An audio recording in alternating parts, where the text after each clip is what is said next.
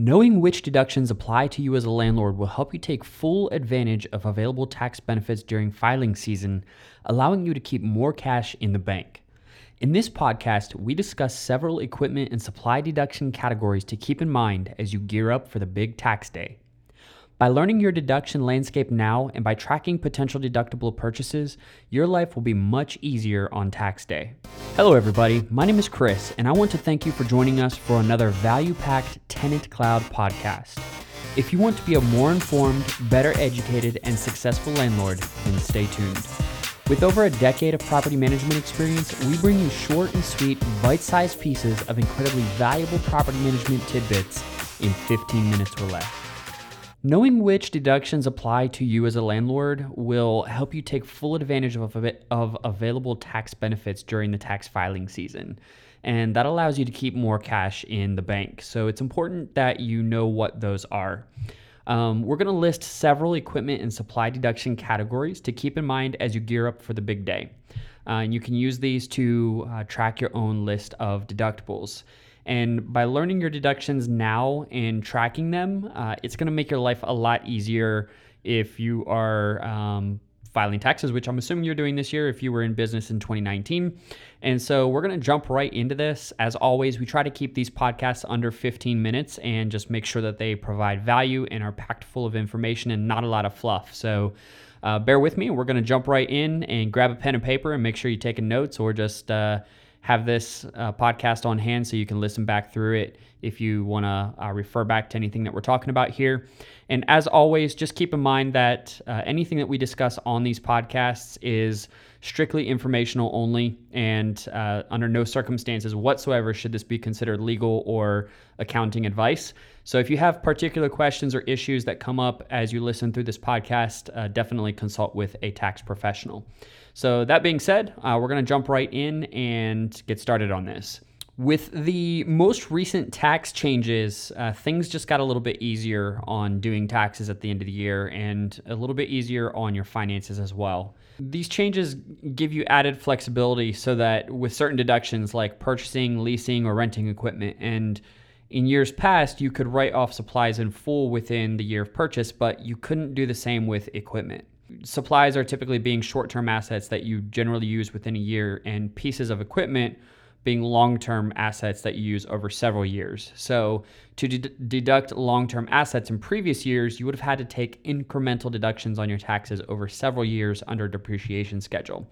Uh, this is generally no longer the case now with the new, new rules in play.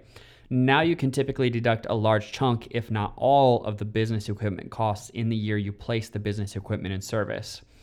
Uh, so then the next question is obviously what equipment qualifies for a complete write off in the year it was purchased according to the new law? Uh, glad you asked. The equipment you use 100% of the time solely for your business is typically what can be written off in full for the year that it was purchased and implemented in your business. However, if you use the purchased, leased, or rented equipment less than 100% of the time, but more than 50% of the time for your business, you can still write off the business use portion of the equipment in the year you purchase it. Uh, that might seem a little tricky at first, but you can calculate that pretty quickly by taking the total equipment cost and multiplying it by the percentage of business use. For example, if you buy some business equipment for $1,000, but let's say you only you only use it for uh, 90% of the time for business and 10% of the time for personal reasons. You can write off $900 for business use because you basically take uh, 90% of that $1,000, which is $900, and that is the portion that you used for business purposes. So that is the amount that you would use. So uh, it's just a matter of if the equipment, like for instance, like uh, computers and things of that nature, if you're or lawnmower or whatever if you're using it for your business or these are examples um, just general examples. If you use it for personal and business you just want to make sure that you're making sure that you track what percentage of the time that you're using that for business versus personal vice versa.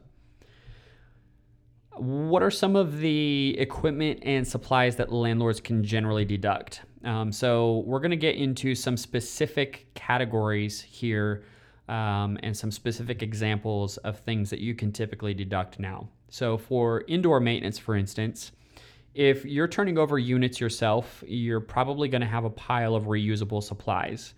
And in most cases, you can deduct most, if not all, of the associated maintenance supplies and equipment. Uh, here's an example of what some of those items might look like uh, paint, primer, paint buckets, trays, paint brushes, rollers, spackle, putty knives, drop cloths, face masks, locks, keys, etc. Uh, in addition to these items, you may be able to write off maintenance items in the year of purchase if the items were used for maintenance purposes. Now, if the items were used for improvements, that's different. You'll need to use a depreciation schedule for the tax deductions because those things were, uh, we'll, we'll, cover that in a second. But some examples of that would be um, purchases you might be able to write off might be plywood, sheetrock, tape, paint, nails, screws, nuts, bolts, ladder, toolbox, that type of stuff. So then you're probably wondering, well, what's the difference between maintenance and improvements? Uh, some people get mixed up, but it's really simple to really narrow that down to the answer to a single question. Uh, the question is Does the project improve the value of your property and extend its useful life or simply maintain it? Here's an example tenant leaves a hole in your wall the supplies you use to fix it would be for maintenance, and that would typically be a fully deductible item. If, however, you purchase and use the supplies to add a new room to your property, it would be considered a property improvement and you would only be able to deduct the supplies through a depreciated schedule over the useful life of the property. So, if you have more questions, detailed questions about that, that may be one of the things that brings up some additional questions. Definitely recommend that you speak with a tax expert on that. As far as outdoor maintenance goes, here's a few more ideas for you. Um, maintaining the grounds of your rental unit um, is definitely going to incur a lot of expenses, especially if you have any type of yard, fencing, that type of stuff. Um, so, or if you have winter, you have all four seasons like summer, spring, winter, all that good stuff. So, here's some ideas for that uh, lawnmower, lawn edger, lawn rake, leaf blower, bush trimmer, vegetation clippers, driveway sealant, patchwork, concrete uh, walkway ice melt, snow shovels, snow blowers, all that kind of stuff is typically going to be uh, deductible. For cleaning, a lot of people miss this one general cleaning stuff. Like maintenance supplies, you can deduct cleaning supplies used on your rental properties.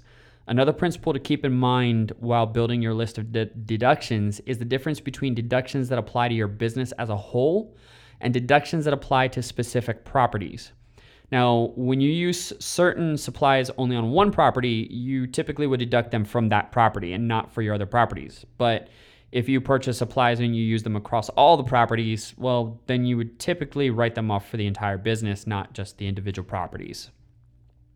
A list that um, gives you some ideas on that type of stuff could be anything from as simple as uh, cleaning rags and solutions, all the way to vacuums, mops, scrub brushes, dusters, gloves, mop buckets, uh, sanitiza- sanitization sprays, all that stuff, especially with uh, the coronavirus risks and things like that that are going on right now.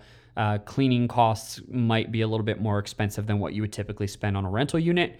So um, it's just something to keep in mind that that is typically something that people miss when they're doing their taxes. So definitely keep track of that. Uh, there's a lot of um, items for the office that you can write off.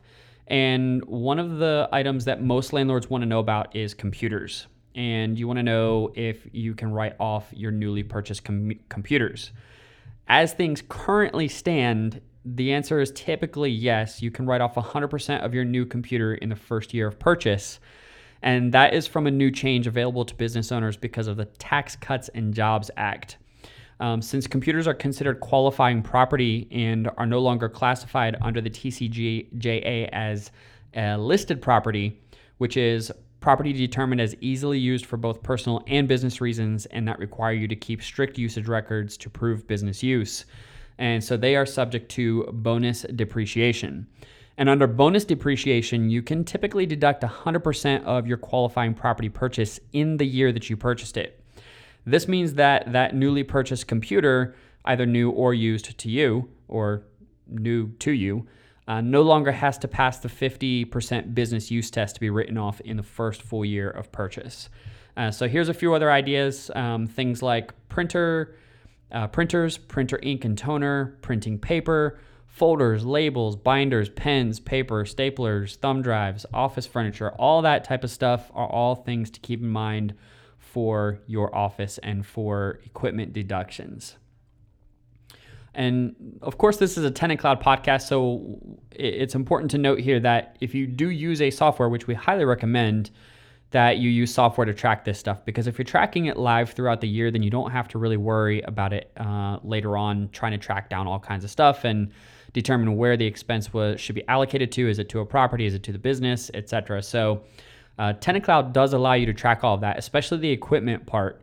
You we actually have an equipment tool that you can actually track equipment for each property, each unit and you can track these expenses and these things associated with those pieces of equipment and that automatically gets pulled into your accounting reports in tenant cloud which is fantastic saves you a lot of work and it automatically connects the dot in the the dots in the event that you were ever audited when we talked about this in one of our previous uh, tax podcasts and webinars that you need a system of record. And so tenant cloud provides that system of record by automatically associating all those things that as you enter them and it's automatically tracked in the system and it acts as the system of record on uh, for you. So um, things like this podcast. If you are listening to this podcast right now on your phone and you're using this podcast as a way to improve your business and your education for your business your phone is technically a potentially eligible tax deduction for when you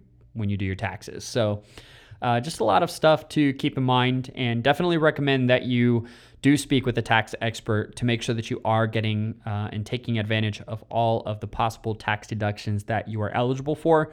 Uh, because in real estate, as anybody could tell you who's had experience in real estate for any period of time, taxes and accounting are the single biggest part of your real estate business that you have to have mastered and make sure that you're following um, and taking advantage of all of the tax uh, benefits and breaks that you possibly can. Again, it is important to note that the information provided on this podcast is for informational purposes only, and under no circumstances whatsoever should it be considered legal advice. If you have any particular questions or issues regarding taxes, deductions, etc., definitely consult with a tax professional.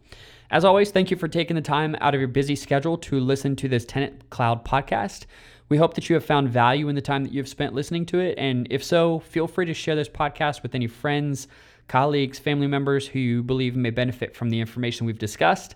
Feel free to leave us leave us a rating on any of the podcast platforms that you can find this podcast on, such as Apple Podcasts, Google Podcasts, Spotify, or even on the Tenant Cloud YouTube channel, where you'll find uh, full system demos, webinars, other media content. And for more information on taxes and to read the blog post that this podcast is based off of, you can find our blogs at tenantcloud.com forward slash blog. And again, thank you for listening, and we will look forward to speaking with you next time.